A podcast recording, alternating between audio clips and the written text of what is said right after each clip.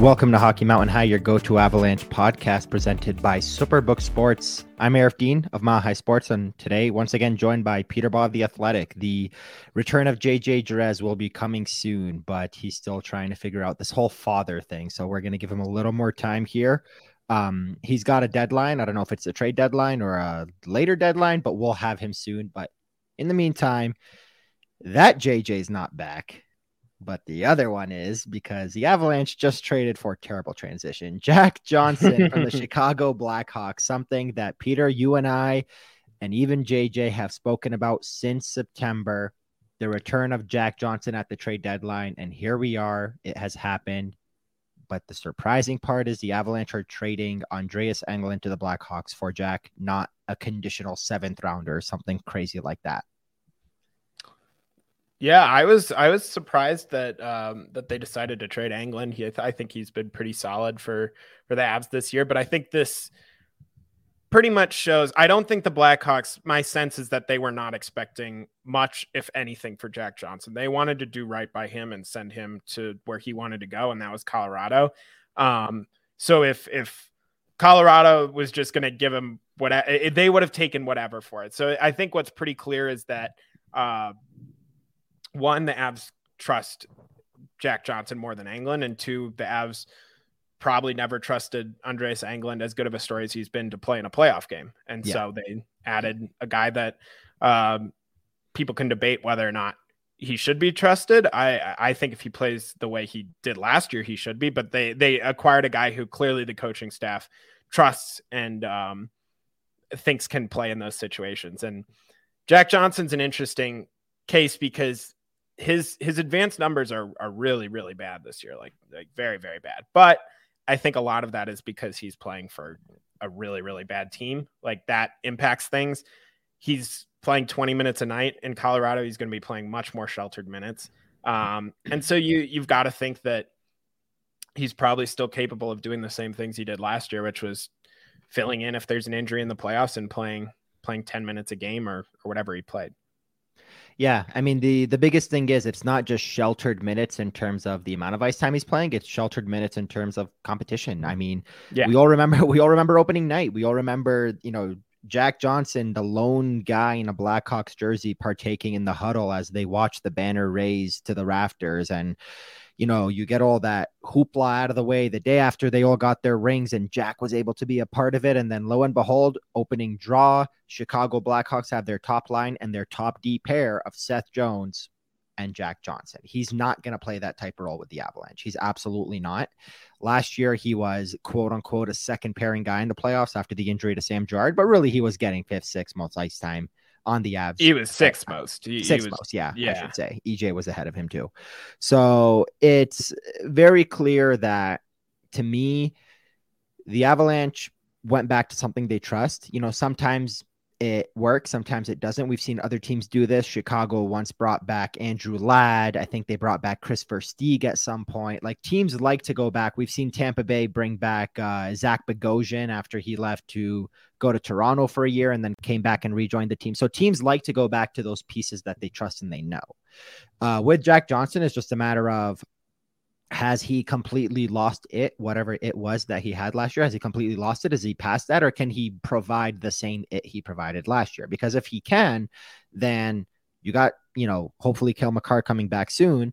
Bowen Byram's healthy, Josh Manson's healthy. You have Sam Girard healthy. You have Devon Toews healthy. Eric Johnson obviously is the one wild card right now with his health and when he'll be back.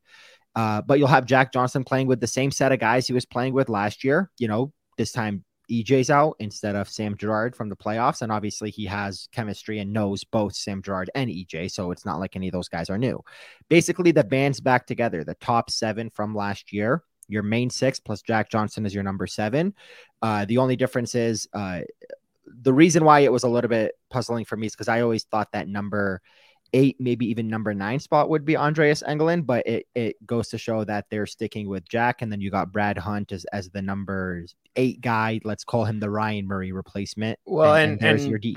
We also have to wonder if the Avs are done. I mean, I think Eric Johnson's injury, we don't know the timeline, but it doesn't necessarily seem it, it, who knows when he's going to be back and how he'll look when he's back. So it wouldn't shock me if the Avs go try and add another more solidified defenseman, a guy who yeah. they would trust as like going into the playoffs with him as as one of their top six defensemen, and then you have Jack as the number eight defenseman because I think that's probably the ideal role, right? Is if Jack Johnson's your eighth guy heading into the playoffs. You've got backyard Brad who can play eighth or ninth. you've got you've got uh you've got Eric Johnson who you don't really know what his health situation is. I'm sure they're internally they are have more of a sense of that that they're not telling us. Um, and then you've got MacDermid, who I think is a valuable presence in the locker room, but I think is also probably not someone who's ready to play in a playoff hockey game, especially no. of the caliber of the games by the end of the playoffs last year with the way Tampa Bay and Colorado were skating around. Yeah, absolutely. Whether you want to call Jack the number seven or the number eight guy, to me, he's your fourth most. He's your fourth best left-handed or lefty guy that you want to play. Granted, Brad Hunt's a lefty, but he's been playing on the right side like he was yesterday because of the injury to EJ. But I kind of I think you're I think you're good. You you're on you're on to something here with the with the extra defenseman because you know, right-handed defensemen we know are kind of a luxury in the NHL. There isn't a lot of them to go around, and and when you have them, you you know you're kind of fortunate. And the Avalanche last year, their top two right-handed defensemen for most of the season were Cale Makar and Eric Johnson, and then they went out and traded for jo- uh, Josh Manson, and that was before this year, where it's very noticeable that EJ you know, has taken not a step back where he's useless, but he's taken a step back compared to last year. His offensive numbers, his ice time, his general role has taken a step back from where it was a season ago, where, you know, you can see the Avalanche on the left side are, are ready to rock. You know, you got Devon Toews, Bowen Byram, Sam Girard. And when you need that next guy to step in when an injury happens, like what happened to Girard last year, you got Jack Johnson or even Brad Hunt.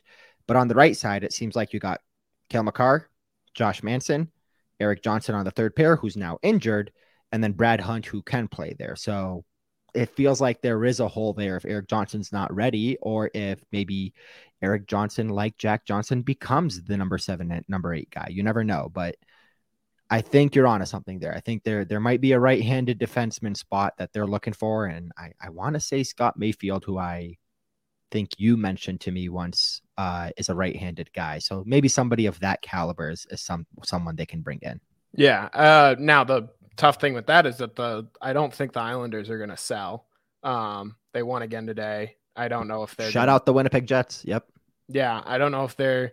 It doesn't really feel like that's a front office that if you're going out and getting Bo Horvat, it doesn't feel like they're going to be in the mood to yeah to sell. But you never know. I uh I I think that there are there are guys out there, and if the price isn't right for any of them, then maybe you roll in with with Jack Johnson as your seven and hope Eric Johnson's healthy. I mean, it, it's going to be interesting. I'm curious how they're going to handle all of this, but I I think that it's at the end of the day, the Avs trusted Jack Johnson more than they trusted Andreas Englund. They viewed yep. him as a slight upgrade. And this is a time of year where if you can make you you guys everyone can debate like if if it is a slight upgrade, but I think they probably looked at it as like on the ice, maybe it's a wash, maybe even Andreas Englund's a little bit better, but in the room, Jack Johnson carries a lot of weight. He, I mean, you saw how the guys reacted the first night of the year when he got to be part of the banner raising ceremony. Like this yeah. was a really, really well liked guy, really well respected. Um, I, I think that probably they kind of viewed it as this is someone who our room will really respond to, who can be a leader, um, who brings some of those intangibles. And yes, maybe you're giving up Andreas Englund, but clearly they thought it was an upgrade and it was a one for one swap. So the Blackhawks I mean, are trying to do right by Jack, and the Avs saw it as an upgrade. Yeah, I mean it's the same reason why they went out and got Matt Nieto. There was a clear hole that Matt Nieto, someone of a Matt Nieto caliber player, should have filled. And who better than a guy that you know will fit into the locker room? You know will be welcome into that room. You know that, you know, you know what to expect from him, assuming he hasn't dropped off. Which Nieto's numbers have shown he hadn't dropped off since leaving the Avalanche. So similar idea. They went out and got Jack. This is the role he's going to play. They know what you're, you know what you're going to get from this guy. You know, you can just dust off the number three that he wore a season ago, give it to him and be ready to rock and roll. So uh, that's obviously the latest of the Avalanche trades. We'll get into the rest of the NHL trades here in a little bit, but let's start with obviously they went out yesterday. The afternoon in the afternoon after or sorry, before the Calgary game earlier that afternoon, they traded Shane Bowers to the Boston Bruins for goaltender Keith Kinkaid, who veteran of 168 NHL games, most known for uh, being the goalie that uses a whole bunch of emojis on Twitter. so uh, that's what Keith does. Uh, I've heard he's a great guy. He's a great locker room guy. He's a great personality. But what he does is he provides depth for the Avalanche goaltending. And to acquire him is going out the other way is obviously Shane Bowers, a Boston kid. Um, well, Halifax uh, kid went to Boston University. Went to Boston. Yeah, yeah, went to Boston University, I should say. But uh, let's start with kind of your thoughts on that deal. Yeah, I mean, I think that I, I saw people on Twitter asking me, could the Avs have gotten more for Shane Bowers? Like, why do this now? And the fact of the matter is, is that Shane Bowers was on waivers earlier this year and no one claimed him. So it's it's easy, I think, to say how did they not get more for a guy who's a former first round pick? I think inter like fans kind of view their own prospects as more valuable than they probably are. And I think this trade is an example of that. I think I personally really want to see Shane Bowers do well. He he's had just a really rough, rough luck with injuries. I mean, his first NHL game, he gets hurt a minute 46 in. That's brutal. Third um, shift. Yep yeah, I'm glad he at least got in a game for the Avs and at least has that monkey off his back. But I don't know. I think that this is a, a deal. I think that doesn't necessarily mean that Pavel Francouz is out longer than initially expected. Jared Bednar addressed that last night. It's more just to have insurance in case he is. And I think even if I think it's even beyond this current Pavel Francouz injury, I think they just probably were looking at it as Last year in the playoffs, they were one injury away from Jonas Johansson playing in a Western Conference final game, and they probably didn't want that to be the case again. So they went and added a guy who is is a serviceable number three goalie. I on I don't know much about his play. He has a 9-10 save percentage in the AHL, so he's been fine down there. He's um, he did well in his one game he played up in the NHL this year, but definitely someone with experience, and I think someone that they just probably internally trusted a little bit more than Johansson or, or Annunen at this point. Yeah. And then to correct you on that, it was it was Annunen that would have stepped into the Western Conference final. Yeah. Johansson what did I say? Yeah, yeah, yeah. he was yeah, Johansson yeah, was yeah, with Florida. But yeah, I, I, mean that's that's the situation that would happen this year. One of Annunen or Johansson would have to step in. Not that you're gonna win a Stanley Cup on the back of Keith Kinkaid, but it's an extra body. It's the same reason why when the Toronto Maple Leafs had uh, injured Freddie Andersen and Jack Campbell, they went out and traded for insurance in the form of, you know, Dave Rittich. Like you just you want to make sure you have extra bodies in there, not put players in positions where they're going to get completely hung out to dry or kind of in over their head. And not that Johansson and Annunen can't come in and win a game, but you don't want to be in that situation. So there's nothing wrong with shoring up depth.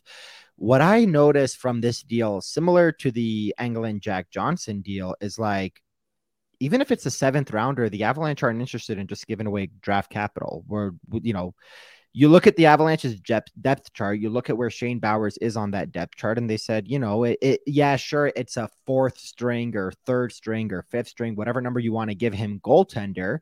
Um, but rather than give up a draft pick that could be some kind of an asset, let's just give him a player that we know isn't going to be you know, part of the long term future here, isn't going to get another opportunity, basically a wash. Same thing with Andreas Englund. Rather than going out and trading a conditional sixth or seventh for Jack Johnson on a team that's already very low on draft picks, let's just give him a contract out for a contract in. And, and that's something you're seeing around a lot.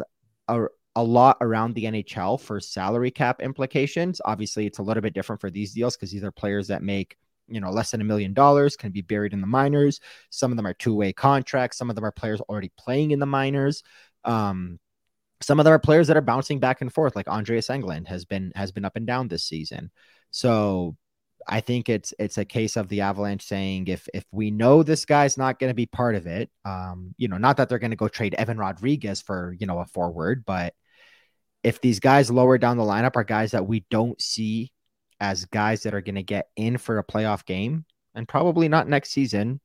Why give up a seventh rounder when we can give up this guy? So, especially because the Avs just don't have many picks. And yeah, exactly. They don't have many picks. So, even the picks they do have, like, you know, why trade a fourth rounder for Patrik Nemeth again when you can trade a guy in Shane Bowers and maybe Boston says, hey, maybe we can rediscover something with this player. And even if they do, all the power to them. I don't think the Avalanche had any intention of finding something in Shane Bowers. So whether he does good or bad elsewhere isn't going to change the fact that he probably wouldn't have had that chance here. So that's something that I'm kind of noticing. I'm curious what they do the rest of the way, but uh, we'll see. That's two trades, obviously two minor trades. I don't believe that's all the Avalanche are going to do. Um, but so far they're they're busy like the rest of the NHL is. There's been a lot of deals, but this is this is the start for Chris MacFarland of what should be a pretty wild five days ahead between now and Friday. Yeah, I can't wait for it to be over. you and me both. I'm just on my phone all the time, like, oh geez. Um, yeah. But yeah, I had uh little side story. I had friends visiting for the weekend and they wanted to go skiing or hiking on Friday or Saturday, you know, before the Flames game. And I'm like, look, I can't go anywhere where I'm going to potentially lose cell phone signal. And the Avalanche are going to go out and trade for Ryan O'Reilly or something, you know, back mm-hmm. before Toronto traded for him.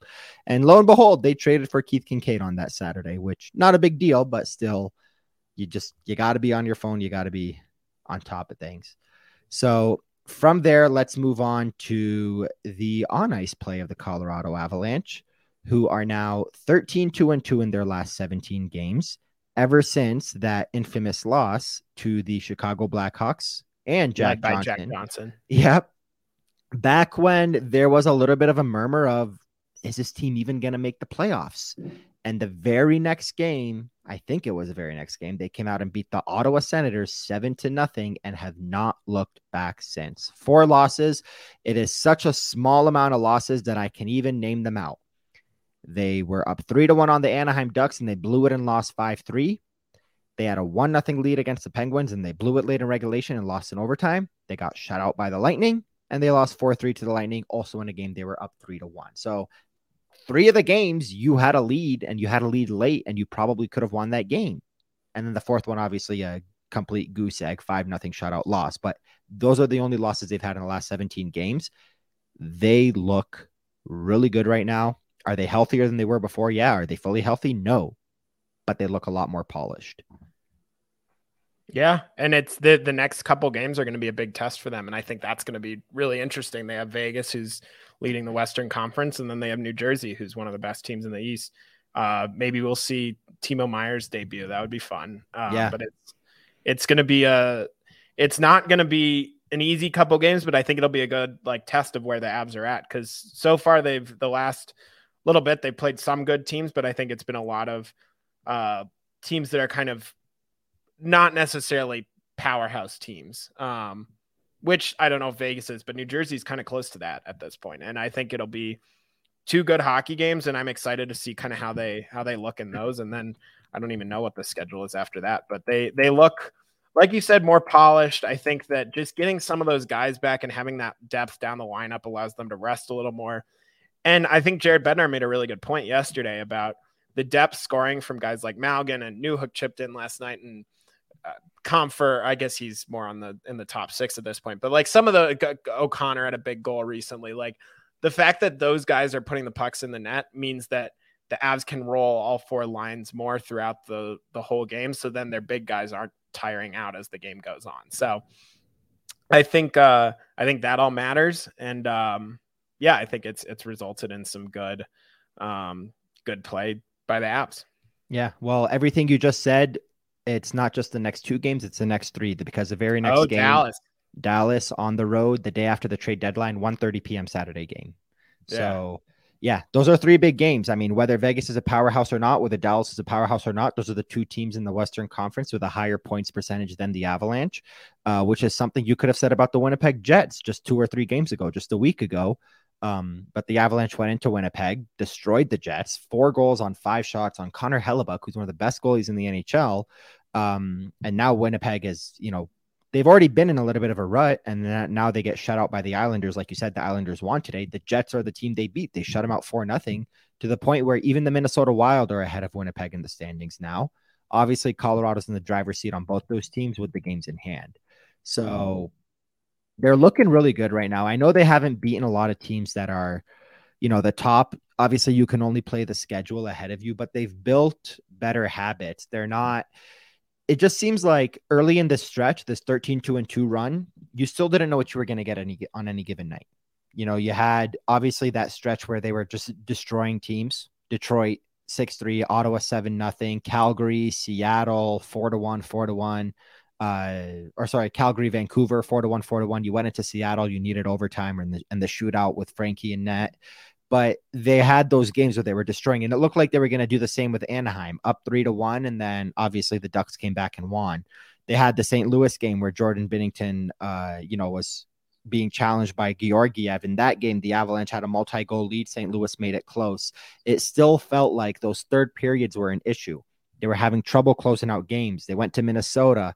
Kaprizov scored, made it three to two. They had to kind of scratch and claw to close out that game. They went, they had the Tampa Bay Lightning here at Ball Arena. They had a three to one lead. They lost, I believe, four to three in the shootout. I think it was three to one in that game. So there was a lot of issues with the third period. It felt like they were winning games, they were racking up points, but it didn't seem like they completely had figured out how to get that polished game going. But now it feels a little different. The Calgary game was a big statement one to me after the Winnipeg game because yes, Calgary is a team that's ninth in the West right now and is kind of it's getting to the point where if this continues for another week of Calgary losing and Minnesota and Winnipeg can get some points, it might the West might be all but figured out already because they are starting to drop down a little bit there. Uh, right now, the Flames are four points out of a playoff spot, and the team ahead of them has two games in hand and they're just you know it's starting to look more and more like they're they're they're going to struggle to get in. But regardless of all that the avalanche went into winnipeg on the road had this game came back at home second of a back to back which they had already dealt with two times earlier. Not only won the game but they had a two goal lead heading into the third period and rather than having that late surge from the flames they dominate the third and you need a goalie to stand on their head.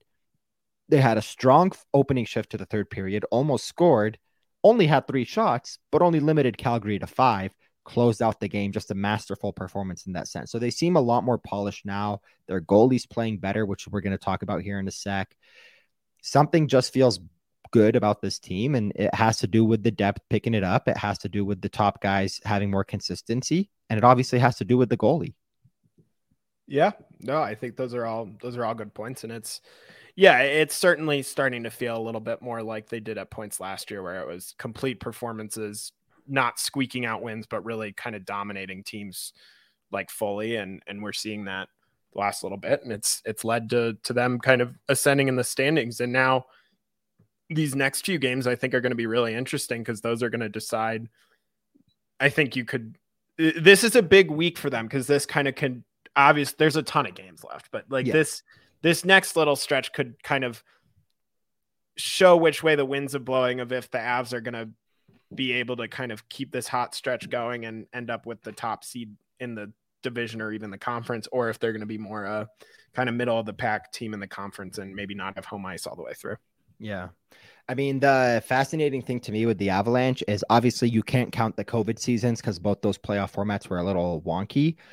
Ever since the playoff format changed in 2014, the Avalanche have either been the top seed in the Central or a wild card number eight seed. They've never been in that two three matchup. They've never, you know, kind of been that middling team. They were always like, you know, they won the President's Trophy in 21.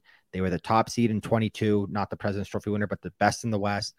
But in 2018, 2019, they were the second wild card team. So that middling pack is where you start of sort of see the best matchups. That's where St. Louis, Minnesota was a season ago. Toronto, Tampa. That's where this year, like I saw you tweet, Toronto and Tampa, one of them's going to be out. The Rangers and the Devils are probably going to play each other in the first round. One of those two powerhouses are going to be out. Teams that have now traded for Vladimir Tarasenko, the Timo Meier trade is becoming pretty much official as we're doing this podcast. Um, and the Rangers still want to add Patrick Kane. And one of the teams that traded for either Tarasenko and likely Patrick Kane, or the team that traded for Timo Meier, gone in the first round. Tampa Bay, three straight Stanley Cup finals, or the team that traded for Ryan O'Reilly, gone in the first round. So those are always the tougher matchups. And for the Avalanche, if you end up in that 2 3 matchup, there's a huge chance that you're either playing a Jake Oettinger or a Connor Hellebuyck in the first round. And that's going to be a little bit different than facing Nashville without Juuse Saros a season ago. So this stretch will be really, really big. But at the same time, I feel like a week and a half ago, we were talking about these back to backs. And if the Avalanche could just kind of come out of this a little bit, you know, staying afloat and They lost the first one in overtime. They won the next five. They're five and zero oh in their last five games, five game winning streak, two sets of back to backs. They've swept through them.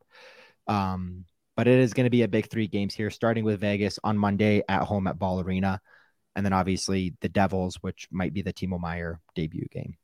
Yeah, and tomorrow I would guess is the Barbashev debut game. That's right. Yep. Vegas yeah. also acquired uh, Ivan Barbashev. They traded a former first round draft pick from 2021, Zach Dean, for him. Uh, so players are coming off the are coming off right now. So we'll see how that goes. But before we get to the trades, let's talk about Georgie. Um, he's been pretty good lately. He's up to a 920 save percentage now. His 25 wins are fourth most in the NHL, which, like I mentioned yesterday, is tied with former teammate Igor Shesterkin. And when I mentioned that to Georgie, he kind of lit up a little bit. You saw that look in his eyes when he said, "Oh yeah," and you know, kind of like I know. um, he looks really good right now. He looks really comfortable, really confident. Uh, you know, getting into that 40 game mark, which is a career high, anything past 34, he'd never done before is kind of where there was a little bit of worry that maybe it's going to start to be too much for him. But it feels like that's when he started to settle in to that early season, early October Georgie form that we saw. Yeah, and I mean he's top 10 in the league and goals saved above expected according to evolving hockey. And this was someone who the Avs, when they traded for him, were were going into the season counting on the fact that he would get better playing more. They thought that he there was maybe some untapped potential there in New York that if he was able to play more games, he would be able to find it. And so far he has. And like you said, he's played really well of late. I think the team's played a lot better in front of him. I think that's made a huge difference. Like he's made some nice saves at points, but he hasn't had to really stand on his head. Um, and and I think that's kind of how this Avalanche team was built. It wasn't built on needing a goalie to stand on its head. It was built on having a superstar cast of skaters and a goalie who's good enough to get the job done behind them. And so far, Georgiev's been up to the challenge, and and it's been.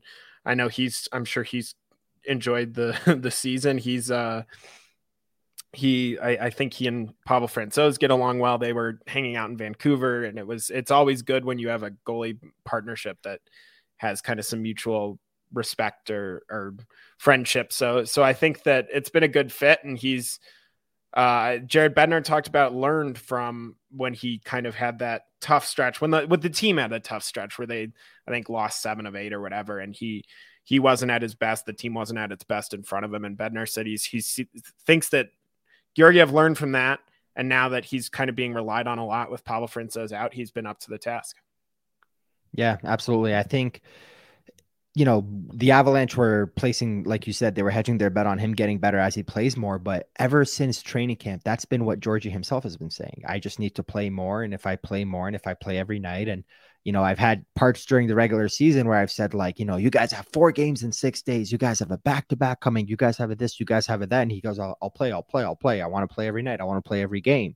Um, when he had that, you know, what Jared calls that, that mental reset after playing 12 or 11 whatever it was straight games and Frankie came back um you know he came out of that stretch and he was playing well and I told him did that stretch help you? He said it's hard to say because I would have rather played those games too. This is a guy that had just played 12 straight games also.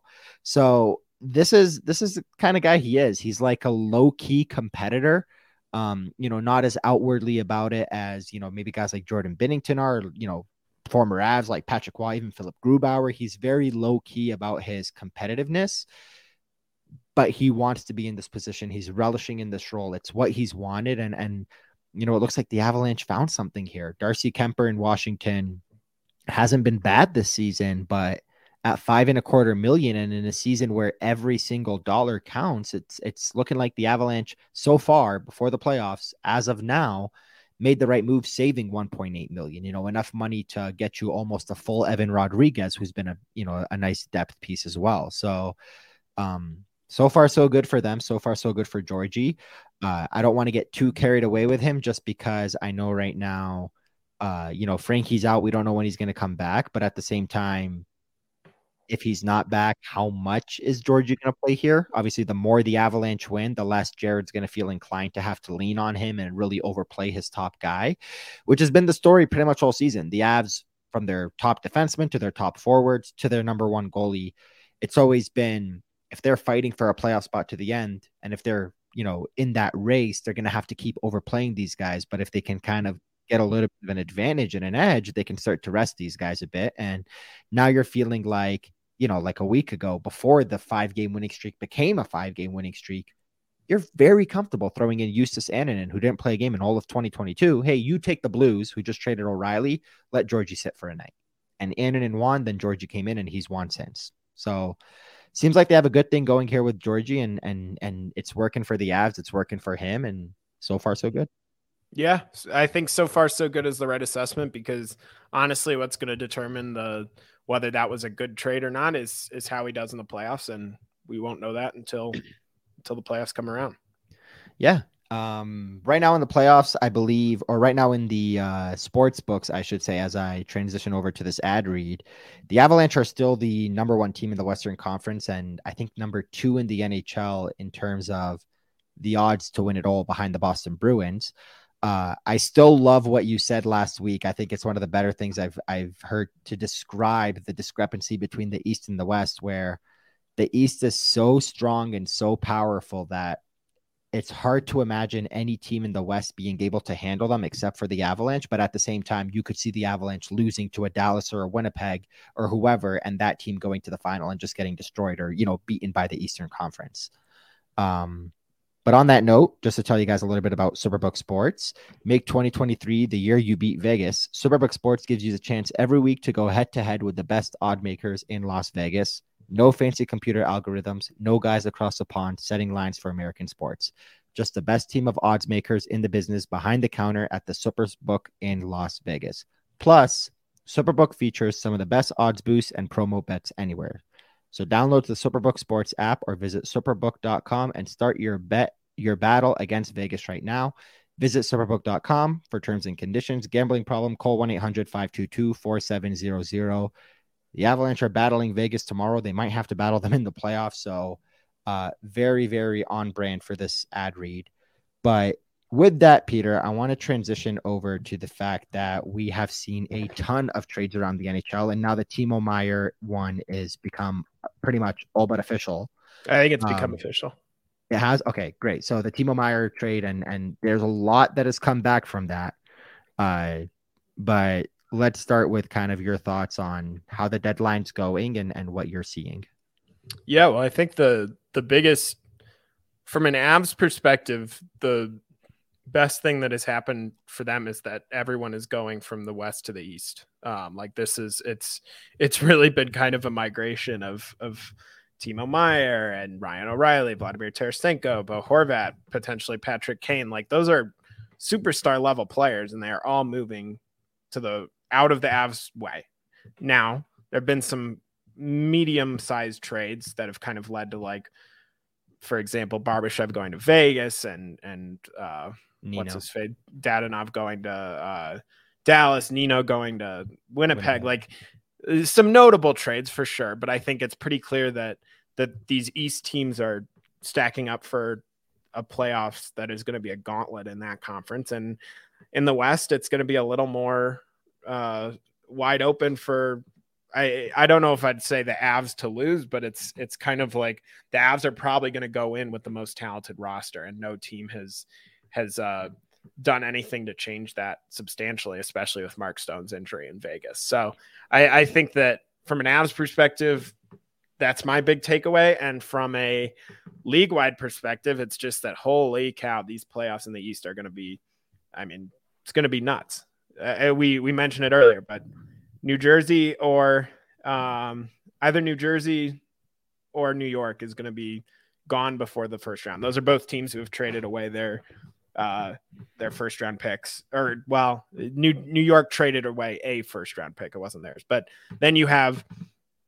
I don't know. You've got Tampa and Toronto. Uh, and Toronto. Both of those teams have traded around their first round picks. Like we're gonna have teams that traded around away first round picks, and they're gonna be home before the second round. And that's not something you see every year. And I think it's gonna make for a really intense playoffs, and it's gonna be it's gonna be fun to watch. Yeah, absolutely. I mean, right now, before we kind of recap these trades, with the Mark Stone injury kind of top of mind, with the West how it is right now, not to get carried away, but when you look at the lineups, even without a Gabe Landeskog, if Gabe Landeskog doesn't play, does that to you say the Avalanche for sure can't win the West?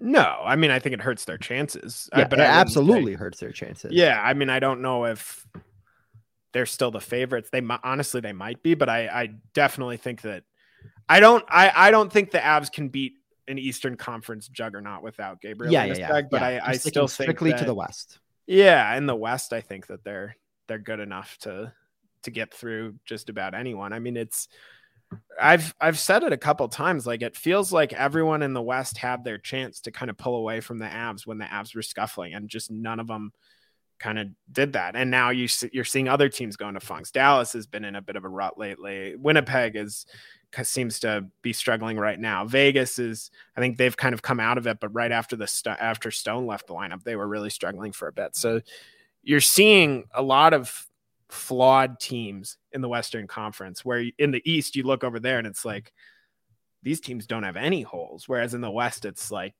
there are holes kind of up and down the lineup. It feels like yeah. uh, for most of these teams.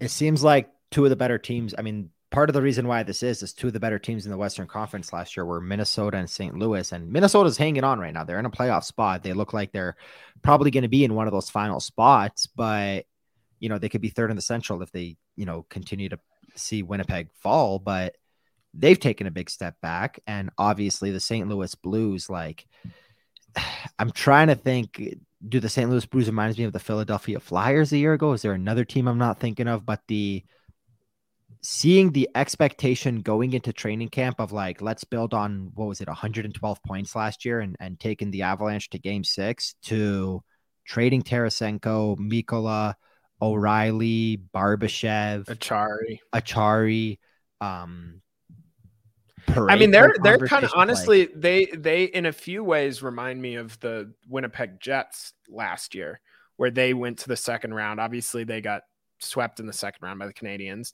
Yeah, yeah, uh, yeah two years ago. But then, yeah, but then last year took a big step back, and it just kind of felt like everything went wrong, and the vibes were off, and it wasn't good. Um, but, but doesn't mean doesn't mean they don't have talent. Exactly. Yeah, it doesn't mean they don't have talent, and it doesn't mean like I don't know if I'd pick the Blues to make the playoffs next year, but I wouldn't be shocked if if they did. I'm not. I I wouldn't bet on it, but like if they go out and say O'Reilly comes back, say they use their three first round picks to trade for a legit top four defenseman, like all of a sudden, then you're like, okay, this team's back to kind of being what it was uh, two years ago. But I mean, I think what what you're seeing over there right now is just it's clear they've they've missed David Perron since the start of the season. A lot of their best players have underperformed. They don't really have a defensive core that uh, makes sense. And now they're kind of running into trouble where they're they have their coach saying like uh, yeah. essentially that their best players aren't giving the effort that they need to. And I mean, I think Craig Berube is a good coach. Like I, I stand by that, but I don't know if it, it makes you wonder like something's off there and and mm. you wonder how that's going to end. Well, Winnipeg ended with their coach I mean, they got a new coach, but it was partly because their coach stepped down halfway through the season. Yeah. Was replaced by an interim guy who's no longer there. Um, you start to wonder if maybe Berube, I mean, hey, coaches, their word eventually goes stale. Maybe it's coming to the time where Berube's time in St. Louis is coming to an end. You never know, but it is a little fascinating to just go back on topic of like why the Western Conference is the way it is. Obviously, the Avalanche losing Kadri Burakovsky, then having the Landeskog injury, then all the other injuries that came with it. Um, kind of brought you know kick them down a notch because you know there's an alternate universe where the Avalanche are the defending Stanley Cup champs like Tampa Bay was for all those years last two seasons and you know had a great regular season the following year after winning a cup where like right now atop the league wouldn't be six eastern teams with the best points percentage it would be like i don't know boston then colorado then five more eastern teams then the rest of the west but Colorado dropping, which now they're back in the top 10, which is wild. Um, Colorado dropping the way they did, plus the St. Louis, Minnesota thing. Vegas coming back, but now Stone's injured. You know, losing out on Timo Meier at the last minute to New Jersey seemed like they were the two finalists. Um, it has looked good for the Avalanche, but just to kind of go through and recap those trades. Um, The Maple Leafs, obviously, we talked about them getting Ryan O'Reilly last week. The Rangers brought back their own depth guy in Tyler Motte. And then, you know, Vegas traded the Shea Weber contract. It looked like ultimately they were making, trying to get away from the LTIR situation a little bit, open up some flexibility. Chicago acquired Nikita Zaitsev, who's probably going to slot right into Jack Johnson's role. and then you saw Boston kind of shift from Gurianov to a couple guys from Washington, Dmitry Orlov and forward Garnett Hathaway, in a trade that also involved a lot of draft picks, a first, a second, and a third, plus forward Craig Smith. Avalanche acquired Keith Kinkaid for Shane Bowers, like we had m- mentioned. The Canucks acquired Kravtsov from the Rangers for William Lockwood and a seventh round pick. Uh, the Jets getting, like you mentioned earlier, Nino Niederreiter from the Nashville Predators for a second rounder, so a pretty hefty price for a depth guy. Dallas bringing in Evgeny Dadonov for uh, Denis Gurianov. The Golden Knights bringing in Ivan Barbashev for the prospect, Zach Dean, and then obviously the Jack Johnson deal, and then the Timo Meier contract, which I haven't found the entire uh 2023 first round pick, uh conditional 2024 first round pick, Shakir Mukhamadullin, Andreas Johnsson. The Sharks retain 50% of Meier's $6 million cap hit. Um, I, I think there was also, who's the other guy that I'm missing? Uh, Andreas Jan, not Andreas Janssen, Nikita Okhotiuk, Fabian uh, Zetterlund, uh, and a seventh rounder. Okay, so here's the full deal. I didn't even notice how much New Jersey was getting. So that's everything San Jose was getting. New Jersey gets Timo Meier, Scott Harrington, Santeri Hatakka, Timur Ibragimov, Zach Eman. These are all real people. And Colorado's 2024 fifth round selection. I don't even know how the hell that ended up in San Jose in the first place. Uh, uh Devan Dubnyk. Wow, they traded a 2024 pick for Dubnyk. No, no, no, no. Wait, wait, wait. Uh, I think so. Is that Cogliano? No, Cogliano was a fifth. Um, let's I look. Think, did I say fifth? Yeah, tw- 2024 fifth round pick. Oh yeah, then that might be Cogliano. Okay, yeah. Um, All right. Yeah, traded away March 21st. Um, yeah, yeah. Now it's wow. That's a lot of guys. 1, 2, 3, 4, 5, 6, 7, 8, 9, 10, 11, 12, 13 pieces in this trade. Now yeah. confirmed by the San Jose Sharks. Just wild. Um, the conditional 2024 first round draft pick is the Devils must reach the Eastern Conference Finals in this year or next year, and Meier plays in 50% of the games in 2023. Then it will become a top 10 lottery 24 first round draft pick. If those do not happen, it becomes a second. So either way, they're either giving up a first and a second or two firsts. Um, just a lot of draft picks going back and forth, which the Avalanche don't have a lot of. Um, I think the biggest takeaway, like you said, aside from the fact that the East is stocking up, is what's left for the West to do. I mean, Know, Jakob Chychrun, obviously, that's someone that you can see. Patrick Kane looks like he's going east as well. Um, but what else is out there? It looks like it's it's you know aside from Jakob Chychrun, it's probably going to be depth guys, you know, which isn't the end of the world. Artturi Lehkonen was a depth guy. Josh Manson was a depth guy. Um, but it just looks like there's just not much left for the West in terms of big name. You know, the sexy name is is no longer available for the Western Conference. Yeah, yeah, it's it's it's interesting. I mean, I I think, yeah, well, we'll see who's left. I think there's, I mean, there's always people we don't expect to get moved, and and we'll see if we'll see what happens. I, it's five days and plenty of phone calls between GMs um, before before we we know for sure. Craig Morgan, who covers the Arizona Coyotes, um, couple days ago confirmed something that Elliotte Friedman said about the Arizona Coyotes potentially looking into trading Nick Schmaltz, uh, a player that is under term under contract for another few several seasons. I think three more seasons after this one, and he has one of those contracts that started low in terms of cap number and rise. Uh, well, not cap number, but the salary, the the year over year salary. So it's one of those deals where he was already paid out the lesser amount of years, but after this season, the number only goes up to as much as I believe $8.5 million, 8.45 and then 8.5 in the final two years. He's only making four and a half this year in actual dollars. 27 year old centerman. Um, this is someone that fits right in pretty much with what the Avalanche are looking for in terms of a centerman. Uh, what are your thoughts on Nick Schmaltz and the potential of him being available? And if he is, maybe the Avalanche go out for him.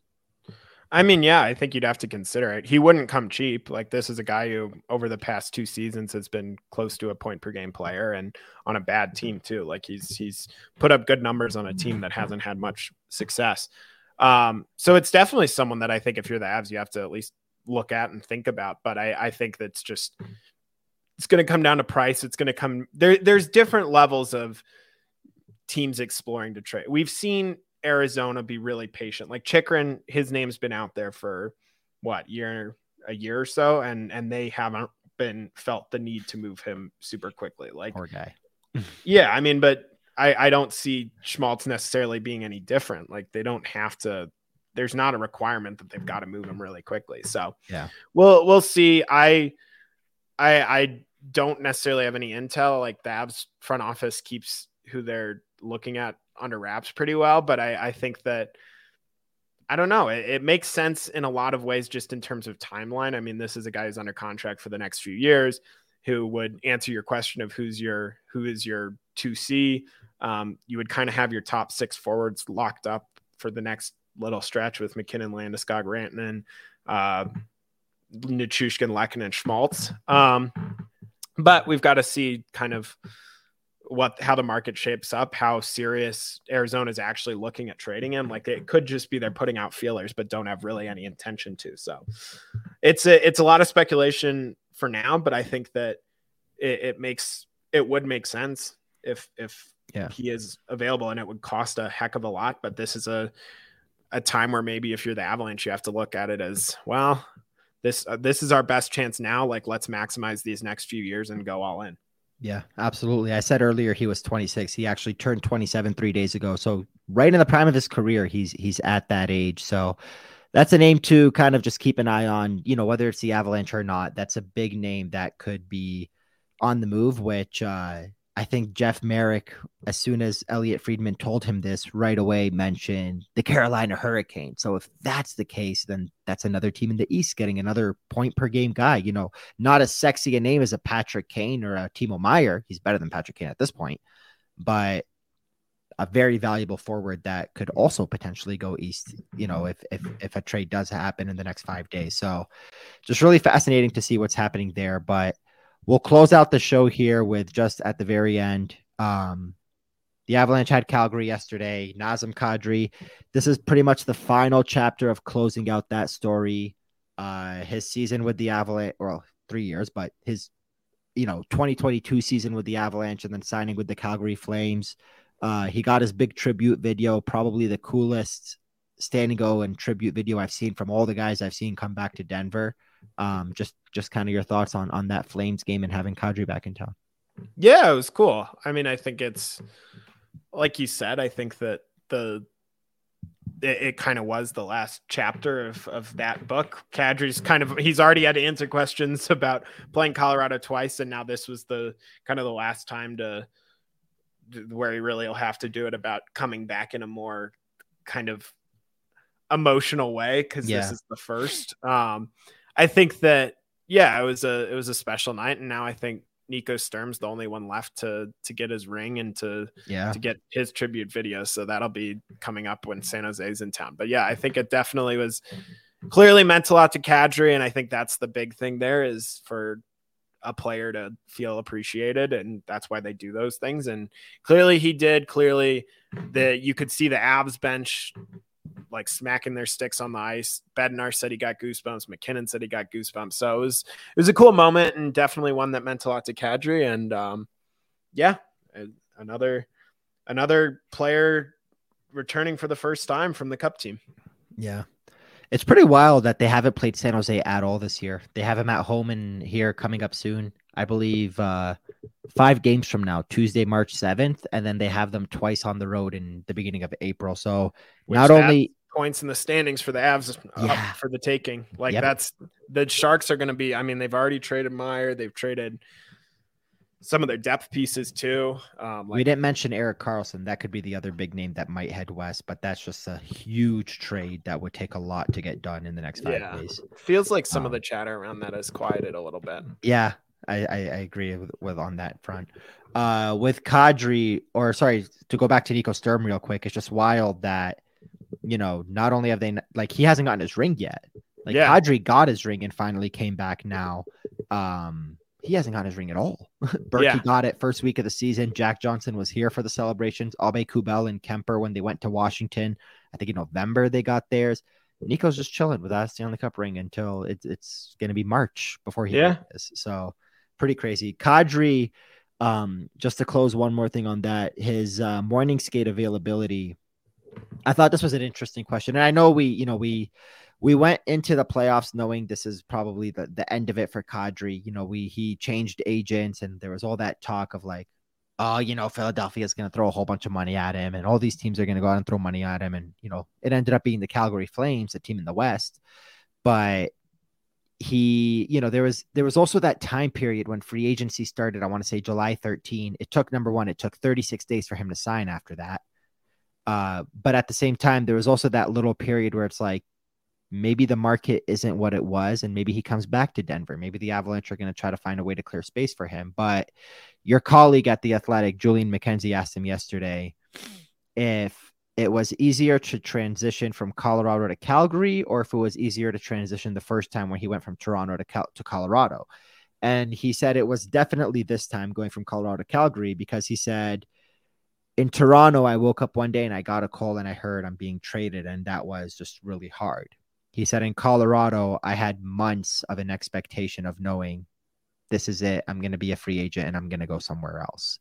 And I thought that not in those exact words, but that was basically the message he said was like, the expectation was, I mean, and we're not stupid. Kadri's not stupid. He knows what the salary cap is and was in the season he was having, but the expectation to him was all along that like this is probably the end of it. So, you know, does that mean there was no potential chance of him resigning late in July when the market sort of started to dry out and uh, you know the devils and the islanders and all those teams just you know weren't going to give him the money he thought he was going to get i don't know but i thought that was a fascinating comment from him yeah i mean I, this is i think we we all knew even in those slower months like it was going to take the avs trading away contracts and trying to make stuff yeah. work for uh in a lot of what a lot in a lot of ways would have been a short term sh- yeah. not short sighted, but like I, I, the salary cap's going to get even tougher next year, and MacKinnon's contract uh, sets in. So if they had like found a way to move Johnson's contract, that's just kind of kicking the problems down the line. I think really the the end of the chance of Kadri coming back was when Nichushkin signed his extension because that that's I agree. That was that was kind of the Avs chose the younger guy. They chose the winger, and uh, and that was kind of the end. No, I mean it was probably I, it's it's tough. I think when you look at the fact that Val's been hurt for a lot of this year and hasn't been uh, in the lineup, and Kadri's had another good year, it makes it, it's it's a little like oh I don't know if that's for but I think Nichushkin's four and a half years younger. He's making less money than Kadri is. Like, yeah, Kadri. It, it, it makes, but ultimately, sense. ultimately, in my opinion, Kadri would have taken the Nichushkin contract. Forty nine. It's the same. I don't 40, know. If, it's the same forty nine million. It's just over eight instead of seven. I don't know if he would have done that at that point in time because you have to remember yeah. that Nichushkin did it the day like yeah at that short, time either right before free agency started or shortly before at that time if you're Kadri you're thinking you might get the JT Miller 7 years 8 million 56 58 million even 59 million 8.3 8.4 a year yes so yeah understandable so um, I think by the end of it he probably would have but I don't yeah. know if he would have and I don't think the Avalanche offered that. It's not like they said, "Hey, take this," and he said no, and then they went to Nichushkin. It wasn't, you know, yeah. Bo Horvat and JT Miller. Uh, it was, you know, they picked the younger guy. I think to me, it wasn't just the fact that they signed Val Nichushkin; it was the value in which Nichushkin came in at. Because, like, look, we all saw what Nichushkin did last year. We all saw what he was in the Stanley Cup final. But I still, coming out of all of that, was like, yeah, I could see Nichushkin signing a five-year deal at like five point six and then it was an eight year deal at 6.125. And I'm like, okay, that's what a Val Nichushkin costs. And, you know, I, I didn't think it was an overpay, but I'm like, if that's what a Val Nichushkin costs and that's what they went out and signed, yeah, Kadri's not coming back. So, yeah. Yeah, just the end of a chapter there. We'll see Nico Sturm here. I'm excited to see Nico Sturm. That guy was really, really cool. And and to be honest with you, I'm really excited about having Jack Johnson in a dressing room where we have access to that dressing room. So that's going to be fun as well. He's always been a great guy to talk to as well. Yeah, really good. One of the better quotes on the team. And uh, yeah, I think, and I think that's honestly a big part of this deal was that he was so well. They don't make this deal if Jack Johnson was just a like net neutral in the locker room. It's the fact that the team, his teammates all really liked him, and he clearly was respected and valued. That yeah. they're bringing him back. Like you said earlier, how much they loved the fact that he was able to be part of everything opening night and, and the night yeah. before with the ring ceremony that it was just such a huge deal to them and, and to him. So just feels like it was kind of I mean, I'm not gonna sit here and say I told you so because a lot of people said it like it made yeah. way too much sense. I think you were the one that mentioned back in you know training camp or when the season was starting that like they wanted to sign Jack Johnson. He ideally wanted to come back, but he had to wait and and the Avalanche needed him to wait and he just can't wait. Like you can't miss out on the po- possible opportunity of having to go in on another PTO. So he made the right move. They made the right move and now here they are kind of reacquainting themselves. So I'll miss Andreas Englund, but Jack Johnson's back. Um, but we'll close it out there, Peter. Um, this is going to be a very wild five days ahead. A couple of home games coming up for the Avs and the trade deadline on Friday. So I wish you all the best of luck as we get through these next four or five days. um, and with that, any closing thoughts? I think that that should be it for me. Um, always good to be on. Gotcha. Awesome. So if you made it this far in the podcast, bless your pretty little hearts. Let's make hockey for everyone. And we out you.